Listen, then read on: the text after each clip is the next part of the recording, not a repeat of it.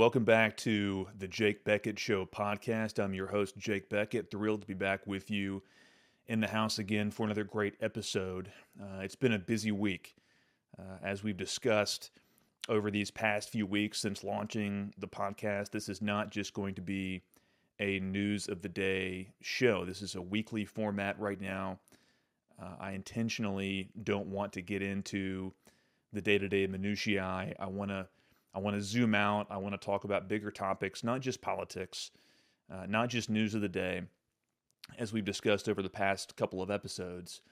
But sometimes uh, the the news of the week forces my hand, and I do want to address the news that happened this week. There were a couple of events that I want to particularly speak about because they are important, and I do want uh, I do want everyone to know where I stand on these things because they're not just they're not just news items. They really are issues of civilizational importance. And those two news items are the uh, murder of Christians, the massacre of Christians in Nashville, Tennessee, by a trans murderer this week, and then also the indictments of President Trump and Doug Mackey, the the memester, who who who both were indicted in in New York courts just this week. So uh, momentous events. But first, I, I do want to address uh, something that has hit near and dear uh, to my home. Right here in central Arkansas, all over the state of Arkansas, we've been struck by some very severe storms and tornadoes um, on on Friday and uh, afternoon and evening. Some really devastating damage here in Little Rock, where I live.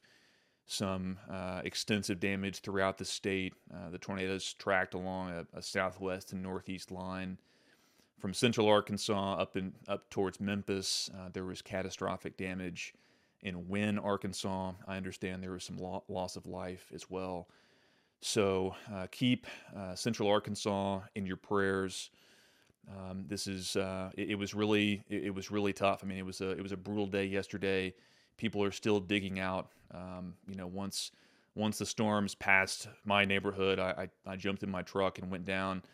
Uh, it, it, was about a mile away from my home where the tornado path uh, crossed, and I, I tried to get as far as I could to see if anyone needed help, but the road was blocked by rubble and debris and, and, and buildings, frankly, that were that were shredded to bits. It was a, it was a chaotic scene. Uh, but thankfully, uh, as far as I know, as of today, on Saturday in Little Rock, there's been no loss of life. In Central Arkansas, there's been some injuries. I understand. Um, people are beginning to dig out. Um, follow my my Twitter and social media. Um, I'll do my best to post information about relief efforts. Uh, there's been a lot of uh, people who have responded to videos and, and things that I've posted online, uh, wanting to know where they can support, how they can support. It really is a blessing to see people from all over the country, not just in Arkansas or in the South, uh, people who are willing to to extend a helping hand, uh, help out their brothers and sisters in a time of crisis. Um, and, and, really, the, these storms were were catastrophic in terms of damage throughout the state of Arkansas. So, lift up Arkansas uh, in your prayers tonight and um, you know keep uh, keep an eye out for ways that you can help if you have the means uh, and the time to do so. I, am reminded uh, during during times like this of a great man of history. I'll, I'll, have to do a podcast on Andrew Jackson at some point, uh, former President Andrew Jackson. He was a great warrior, a great statesman, lived in an incredibly adventurous and exciting life uh, incredible ups and downs. Uh, his the, the trajectory of his life uh, reflected a lot of the, the, the ups and downs and the values of early America, from the American Revolution through the War of 1812 through the uh, financial crises of the early 19th century and uh, the expansion as our country reached our manifest destiny. But what's not greatly understood about Andrew Jackson is that he was a a very strong Christian. He was a man of faith. You know, you probably what, what you're indoctrinated to believe about Andrew Jackson in schools and through the media is that he was a slave owner and uh, he uh, did the Trail of Tears and he was evil. I mean, th- that is, you are socially conditioned to have that response when you hear the name Andrew Jackson.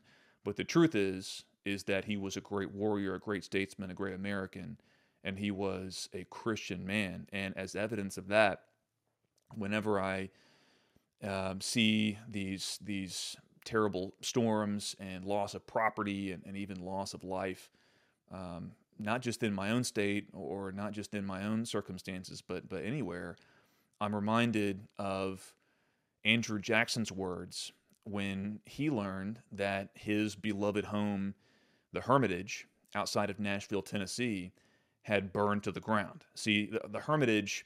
So I, have spent some time in Nashville. I was stationed at Fort Campbell, which is not far from Nashville, the home of the 101st Airborne Division. And uh, if you're if you're in Central Tennessee or in, in the area, uh, go check it out. The Hermitage. It's a really fantastic uh, uh site. It's kind of like Mount Vernon was to George Washington. Uh, Andrew Jackson really uh, spent spent decades perfecting and building and and creating this this home, this estate that became the Hermitage. And there were several iterations because there was damage. And, in as I referenced a minute ago, uh, one of the early versions of the Hermitage burned to the ground. And Andrew Jackson was president at the time that he received the news that his beloved home, the Hermitage, had burned to the ground. And President Jackson's immediate response, and, and listen to these words carefully, his initial response was, The Lord gave me the means to build it. He has every right to destroy it and blessed be his name. He gave me the means to build it. He has every right to destroy it, and blessed be his name. I mean, wow, what, what a profession of faith that is. I mean, that's th- those are the words of a true believer to have the faith of someone like Job in the Old Testament or or many others throughout throughout scripture who who faced tremendous trials for their faith, the early Christians who were persecuted and tortured and crucified for their beliefs. Obviously, our Savior, who met the same fate. Um, what a what a profession of faith to be able to meet that kind of a trial with that attitude.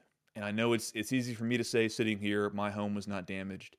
Uh, it's easy for many of us who are not facing similar trials to say that, but I hope and pray that that is my reaction when the inevitable storm comes, when the inevitable crisis comes in all of our lives. The Lord gave us the means to build it. He has every right to destroy it, and blessed be his name. You hit that next button and you move on with a song in your heart, with with a resolve of iron, and you carry on. Let, let that be a lesson to us all. And I, I think that's a pretty good segue into the first bit of news this tragic and evil uh, shooting at the at the Covenant School in Nashville, Tennessee. As I said before, I lived in Nashville for about two and a half, three years when I was stationed there uh, at Fort Campbell, right there on the Tennessee Kentucky line with the 101st Airborne Division. I know the city well. Um, I never uh, I never visited the Covenant School or went to that church, but um, a lot of my friends and, and, people who I'd gotten to know uh, over the years uh, knew a lot of those people who were affected, and it, it really shines a light if that light needs to be shown any brighter on what time it is right now in America. You have a trans murderer going into a school with the specific intent to murder Christians. Now, we, we know this to a virtual certainty because it has come to light that the, uh, the, the pastor, one of the pastors of that church, and, and someone who's involved in that school, that they, they were affiliated, was actually counseling this trans mass murderer. And uh, we, we can also uh, surmise, I mean, it's, it's, it's, it's simple logic that the reason why the authorities have not released this, this trans killer's manifesto is that she was uh, intent on murdering Christians, specifically because they were Christians. these people are martyrs, these three children and three adults. Uh, they are martyrs. They died because they were Christians, and they should be treated as such. And, you know, it really goes to show you what time it is in this country. And it's really tragic to me because so few really get it. And that's that, that's the point that I wanted to make right now. I mean, where where would you yet be struck? That's that's the question that uh, that harkens from Scripture that I'm asking every American. Where would you yet be struck? What else do we need to see before we wake up? You know, eh, for for the longest time, there's been this uh, there's been this call to the silent majority. I mean, I, I, hate that term. It's really an insult. I mean, what kind of a majority is silent? Well, I, I, I can tell you right now, the American uh, right has been a silent majority. It's really a slap in the face, and deservedly so. The silent majority has been silent, and so we've allowed this evil to fester in our midst. And it's something that I, I really want to address on a spiritual level. Um, I, I, recently um, did a, a, really fantastic Bible study in, on the book of Romans, St. Paul's letter to the church in Rome. It was a commentary by Pastor Douglas Wilson. Um, he, uh, he, he's a great biblical scholar and pastor of a church up in Idaho, and um, he he writes great commentaries on on several books of the Bible. Um, and one of his most recent ones is a commentary on the book of Romans, which was Paul's letter to the church in Rome. And to me, it's appropriate to to connect these these dots here because I see I see a, a striking similarity between the culture of ancient Rome uh, through Paul's eyes and modern American culture, and I'll explain why. So Paul's letter to the church in Rome, which we know as the book of Romans, you know, we, we think, first of all, just to back up, we think about like, like what was the church in Rome? It, don't think about a building with a cathedral and stained glass windows. It wasn't like that. The, the church in Rome was a small group of families, um, you know, meeting basically in secret. At the time that Paul wrote this letter to the church in Rome, uh, they weren't under immediate persecution yet. Um, it was actually a rather peaceful time, relatively, especially compared to what was about to come uh, to to the church in Rome. It was a relatively peaceful time. Um, you know, obviously, tradition tells us that Paul was executed in Rome, uh, so there were there was persecution coming down the line. But at the time Paul wrote the letter to the church in Rome, uh, th- these group of families that were meeting in secret, uh, there wasn't there wasn't outright hostility to the burgeoning Christian church. Um, one of the things, so Paul was addressing many subjects in this great epistle. Uh, I recommend you read Douglas Wilson's commentary, and also you should read the book itself. Uh, there are many very famous chapters in Romans Romans 1, Romans 8, Romans 13, uh, dealing with many different subjects, particularly. Um, you know the relationship between uh, the the body of believers and the secular state. That's what Romans 13 really addresses. But in Romans 1, Paul is addressing what I believe is happening right now in the United States of America. There was a movement in the early church in the first century AD, uh, and we know this from the Gospels and from Acts and from the epistles. There, there was a big movement among um, the the Jewish state and among these these these early Christians, followers of Christ. They called themselves followers of the Way at that time there was a big movement to overthrow the Romans. Uh, the, the, Romans had conquered Palestine, which we know is modern day Israel, the Holy Land. They had conquered Palestine earlier, and they administered um, this this conquered territory through um, through uh, governors and administrators like Pontius Pilate was. And there were many Jewish revolts, and there were many Christians uh, converts from from Judaism to Christian uh, to Christianity who also wanted to overthrow their Roman oppressors. And in Romans 1, really over the entire letter, but specifically in Romans chapter 1, Paul was answering uh, a question about should we should we overthrow the, the our our Roman oppressors? You know, should we participate in this upcoming Jewish rebellion against the Roman state? And you know there there were there was a great deal of energy behind this movement because the, these Christians they saw the society around them was utterly depraved and immoral. Um, and, and Paul's message to them was clear and unequivocal. Paul said that it is clear that, that God is judging a society. It is clear that God is judging a nation when there is a specific set of circumstances present. Okay, like I, I, you know, when I was running for office, you know, I ran a statewide campaign here in Arkansas last year and the year before, and a common refrain that I heard then and I hear now is, "Man, did you see this latest thing? It's crazy, man. This is insane. This this lunacy from the left. Like, did you see this thing out there? It's crazy." I'm sure everyone. I mean, we all talk like this. It's not necessarily crazy. It's it's demonic. It's it's spiritual. It is evidence that God has handed us over to our depraved mind. That's what Paul was writing about in Romans 1.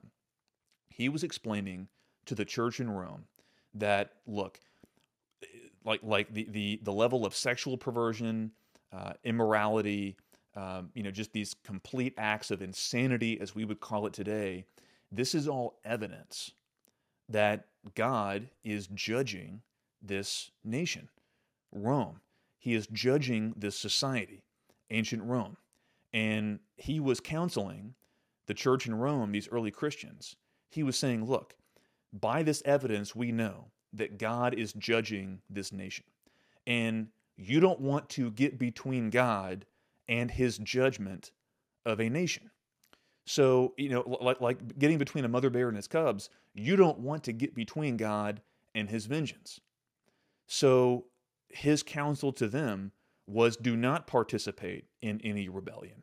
Do not do not try to get involved in the, the in Roman in Roman politics. Don't try to get involved in the Roman state because God is in the process of judging them. He has handed them over to their depraved mind. And that's that's another interesting point that Paul that Paul explained. It's that you know, it's not necessarily fire and brimstone coming down. It is God simply saying, not my will be done, your will be done. The the the the the acts themselves, the sin themselves is the punishment. That's what's happening. God is simply saying, I am handing, I'm giving you over to your own perversions, to your own sin, to your own depravity. And you are going to deal with the consequences. I'm, I'm not protecting you anymore. I am handing you over. I am giving you over. That's the judgment. And I, I, I firmly believe that that is what is happening to our country today. That, that's the only way to explain it. That's the only way to explain a, a depraved trans murderer going into a school and mass murdering Christians. That's the only way to explain drag queen story hour for toddlers. That's the only way to explain drag brunches, um, mass riots, um, you know, all of the insane woke indoctrination that we see every single day through our mass media and our cultural institutions. And there's just there's no reaction to it because God has handed us over to that to that sin, to that ideology. And and he's not going to protect us anymore as as a culture as a society as a whole. Now there's i mean thankfully there there can be a remnant. There can be groups of us that exist um, you know within within this depraved culture that reject it. But we have to be clear that we don't stand with this and, and that's you know when when joe biden came out and said after this matt like, like just if you need more evidence you don't need more evidence but if you needed more look at the white house's reaction to this mass murder of christians. They came out on the side of the transgender community whatever that is. They're talking about transgender days of awareness. Joe biden said that the transgender community reflects the values of america i couldn't agree more that may have been the truest thing that Joe Biden has ever said, the most lucid statement that Joe Biden has ever made. The transgender community reflects the values of America.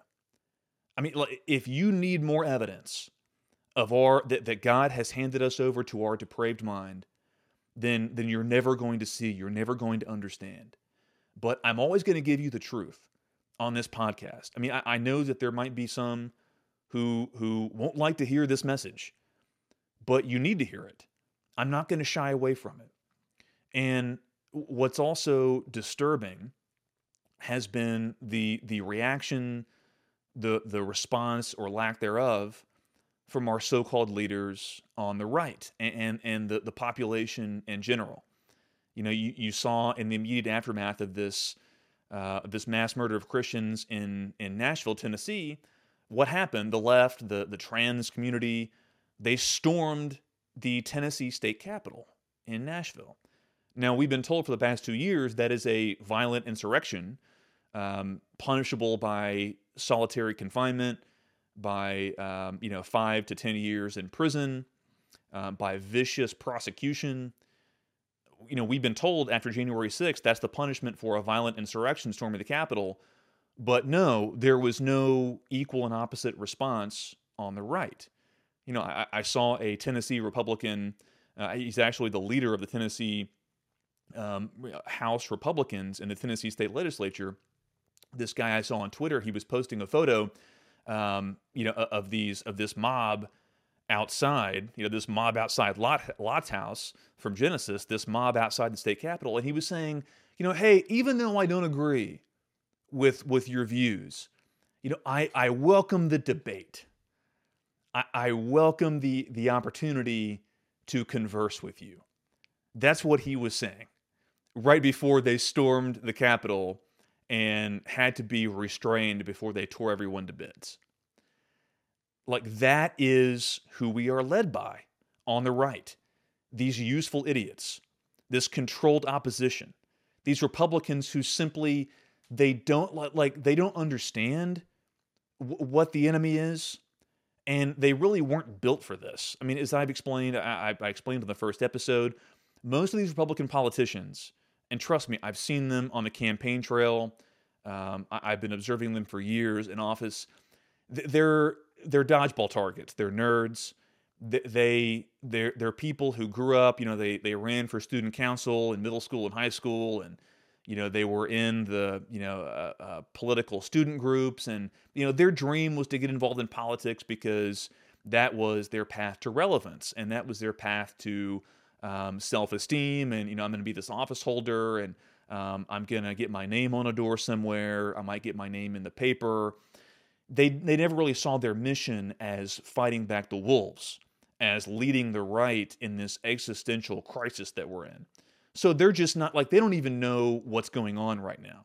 Like they still see themselves as James Madison in a in a white powdered wig, um, you know, debating the the anti-federalists in 1802 they just don't they just don't get it and they never will i mean that's why the the GOP is a it's a it's a fake controlled opposition, and unfortunately, um, even though that is that is self evidently true, unfortunately, a lot of the base, the the conservative base, has has fallen for this ideology hook, line, and sinker as well, and that's that might be the most bitter pill to swallow of them all. Is that even people who vote Republican, Take it from me. I just ran for statewide office in a deep red state.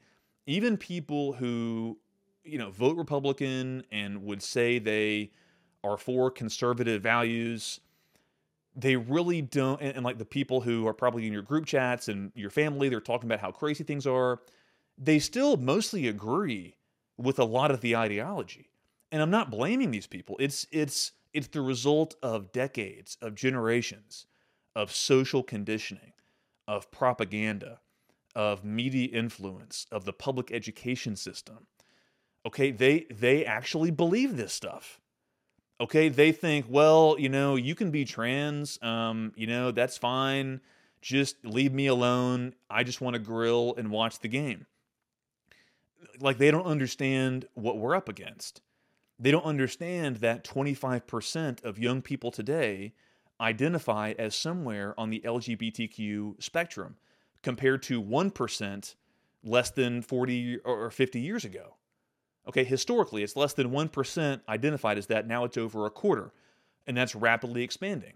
So you've got this, this army of, of militant, um, you know, mentally unstable ideologues, foot soldiers, who are now arming themselves to the teeth. You know, you've got these trans days of vengeance that are coming. And I, I, suspect that this this mass murder of Christians at the Covenant School in Nashville was a direct response to the Tennessee legislature's attempt to fight back against trans surgeries for minors. Okay, and so again, like as I I applaud these leaders for at least like thinking about doing these things, but again, like the fact that Christian schools are not armed to the teeth and ready to defend themselves, the fact that churches are not ready to beat back the wolves, the fact that the leaders of the Tennessee GOP House uh, caucus are still talking about debating with these people as they gather in a bloodthirsty mob outside the state capitol shows that we still don't get it as a movement. And and that that is the hardest pill I think for for people to swallow that there really is no reactionary movement yet. I hope to build it eh, sometime in the future, but for right now, it doesn't exist. Um, a, a, lot of that energy is being channeled into uh, movements that have been a failure, like the GOP, you know, like the, the Tea Party wave. You know, like, like going back to the, the Reagan Revolution was a failure. The Tea Party Revolution was a failure. The Trump Revolution was a failure so far.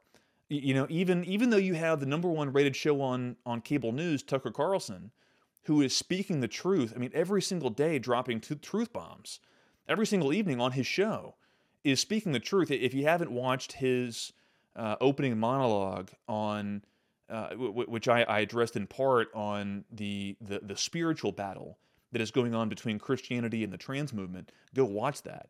Tucker gets it, and he is explaining to his massive audience what we're up against. But there is still no real appetite for actual resistance. I, I guess things just haven't gotten bad enough yet. And, and that really brings me to the other um, news events that I want to address this week, which are the indictments of President Trump and Douglass Mackey, the memester who created uh, memes back in uh, the 2016 campaign cycle. You know, one of his memes was uh, you know a, a parody. It was telling Democrats to to stay home and vote by text for Hillary Clinton. You know that was obviously a joke. You can't vote by text. People have done that for years. They, they've done it uh, in 2016 against Trump. They've done it in 2020 against Trump. But those people aren't being convicted in court and facing 10 years in prison the way Douglass Mackey is. That's what time it is the left is they've really they've dropped the mask, so to speak, and it's it's really outright uh, political persecution if you have political views that are against the regime. And that brings me to Trump. Now, I'm not going to get too deep into this because, you know, uh, I'm, look, I'm, I, I don't want to wade too deeply into the 2024 campaign quite frankly, I don't think it really matters. Um, you know, I, I, think that Trump has done some good things, uh, particularly his campaign rhetoric. I think that Ron DeSantis has done some very good things as governor of Florida. I think there's very little that can be done at the federal level now. I mean, like, do I think that it would be better if we had a GOP president than a Democrat president in 2024? Yes, of course. But I'm just not convinced that is possible. We can get we can get deeper into that on future podcasts. But it, the the truth of the matter is that Donald Trump is the first former president to be indicted to face criminal charges. And you know, that's I'm I'm eh, obviously that's an outrage. And it's something that should be very upsetting to Republicans and moderates and, and Democrats if they're honest everywhere, which most of them are not but you should be outraged that you know any former political leader or, or he's the he's the current front runner for president in the in the opposition party in 2024, and now he is facing criminal charges by a state government.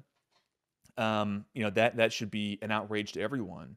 But my main question to President Trump would be, why would you surrender yourself to the New York authorities? I think that's a very important question.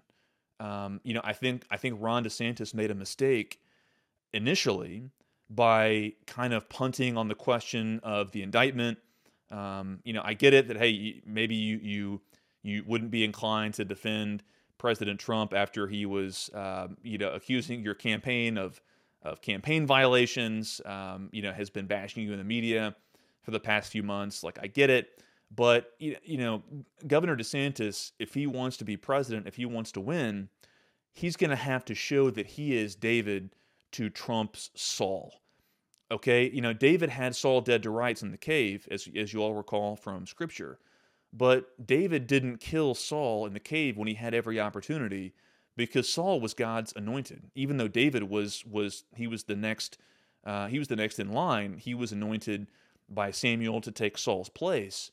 But Saul was still God's anointed, and David knew that he could not murder Saul. So, you know, I, am not saying that, that DeSantis is David and Trump is Saul. I'm just I'm using that as a metaphor to explain that if DeSantis has any chance of winning in the 2024 primary, he needs to show the people, he needs to show the base that he's not attacking Trump, that he is who Trump said he was in 2015 and 2016. That Ron DeSantis is the guy who Trump voters thought they were voting for. Okay, like because it is a fact that like Trump is a brilliant campaigner. Every I mean like like you're an idiot if you don't see that. Trump is a brilliant campaigner when it comes to the rhetoric, when it comes to the rallies, when it comes to his ability to create a spectacle. I mean, he is an, he's the best campaigner I've ever seen. He is great at attacking his opponents on the right uh, whether it be DeSantis or Ted Cruz or Rand Paul or Jeb Bush or Marco Rubio. I mean, he is a magician when it comes to campaigning. But when it comes down to governing, when it comes down to his promises to build the wall and deport illegal immigrants, didn't happen. Sorry if you you know if you don't want to believe that, but it's true. Um, you know when it comes down to uh, you know, draining the swamp and defeating the deep state. You know, there was this interview with Sean Hannity that he gave, um, you know, last week where, uh, you know, Hannity asked him point blank, like, hey, like you appointed, you nominated Christopher Wray to replace James Comey. Like, was that a mistake? And, and Trump, you know, Trump will do this. He'll he'll be honest. He'll say, yeah, you know, maybe I made a mistake, but you know, Chris Christie and the Democrats wanted Christopher Wray, so I gave them what they wanted. Like, what? Like you nominated a guy because Chris Christie and the Democrats liked him. Okay, it is true that in 2020, Trump handed his administration over to Fauci. It is true that Trump still has been an, a fierce advocate for the vaccines, the the jabs. Okay, we can get deeper into that. That is a is a catastrophic mistake. You know, we all thought that Trump was going to be this uh, um, tough on crime authoritarian figure like my man Nayib Bukele in El Salvador, he's actually doing that. He's rounding up uh, gang members and throwing them in prison. He's reduced his country's murder rate by 50% already. We thought Trump was going to do that because that's what he said he was going to do.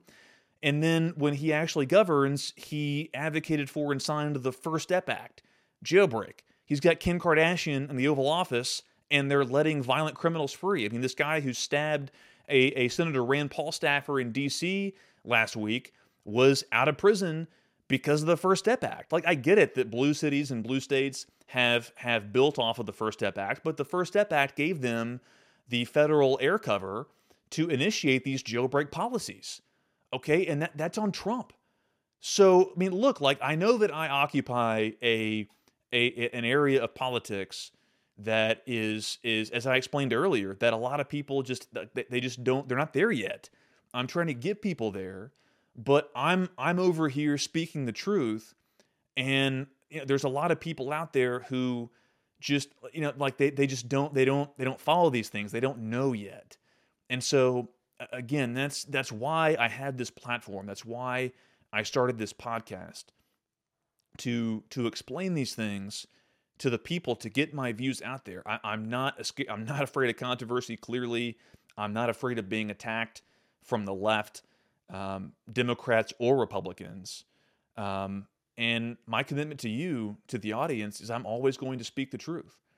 And so, you know, when it comes to these momentous events, the mass murder of the mass murder of Christians by a trans uh, killer in Nashville, Tennessee, whether it be the indictment of a, a former president, of a guy making memes, you know, if if if there's ever going to be a wake up call, it would be now. But I go back to Romans one. I go back to Paul's letter to the church in Rome. God has given us over to his to, to our own depraved mind. And you know, where we go from here, we have to be the remnant. Okay? We have to be the faithful. You know, God God is clear throughout the New Testament in Romans and Revelation when he's when when when God is addressing these churches, there can there, there, can always be a remnant we're not condemned because of the times that we're living through. Okay, but playtime is over. This is this is no longer Mayberry. You know, maybe you were born into Mayberry, maybe you were born in Leave It to Beaver, America. Those days are over. And they're not coming back anytime soon.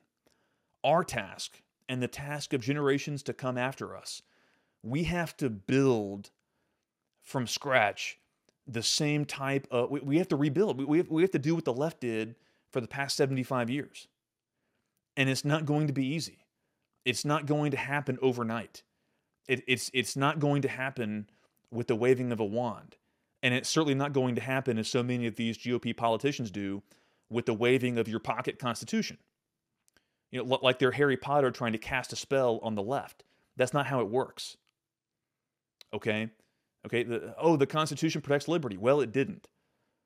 So, what next? Well, what's next is you listen to this podcast, you subscribe, you share it with your friends and your family and people who believe what we believe, or who are at least open to what I have to say to you. And we get to work. That's what I'm doing here in Arkansas. That's what I'm doing uh, all over the country. And I hope you join me. Again, uh, keep Central Arkansas, uh, win Arkansas, uh, the entire Southeast in your prayers this weekend uh, and next week as we begin to clean up uh, this extensive catastrophic damage from these tornadoes. Uh, but until next time, I'm Jake Bequette, host of The Jake Bequette Show, and we'll talk to you again soon. God bless.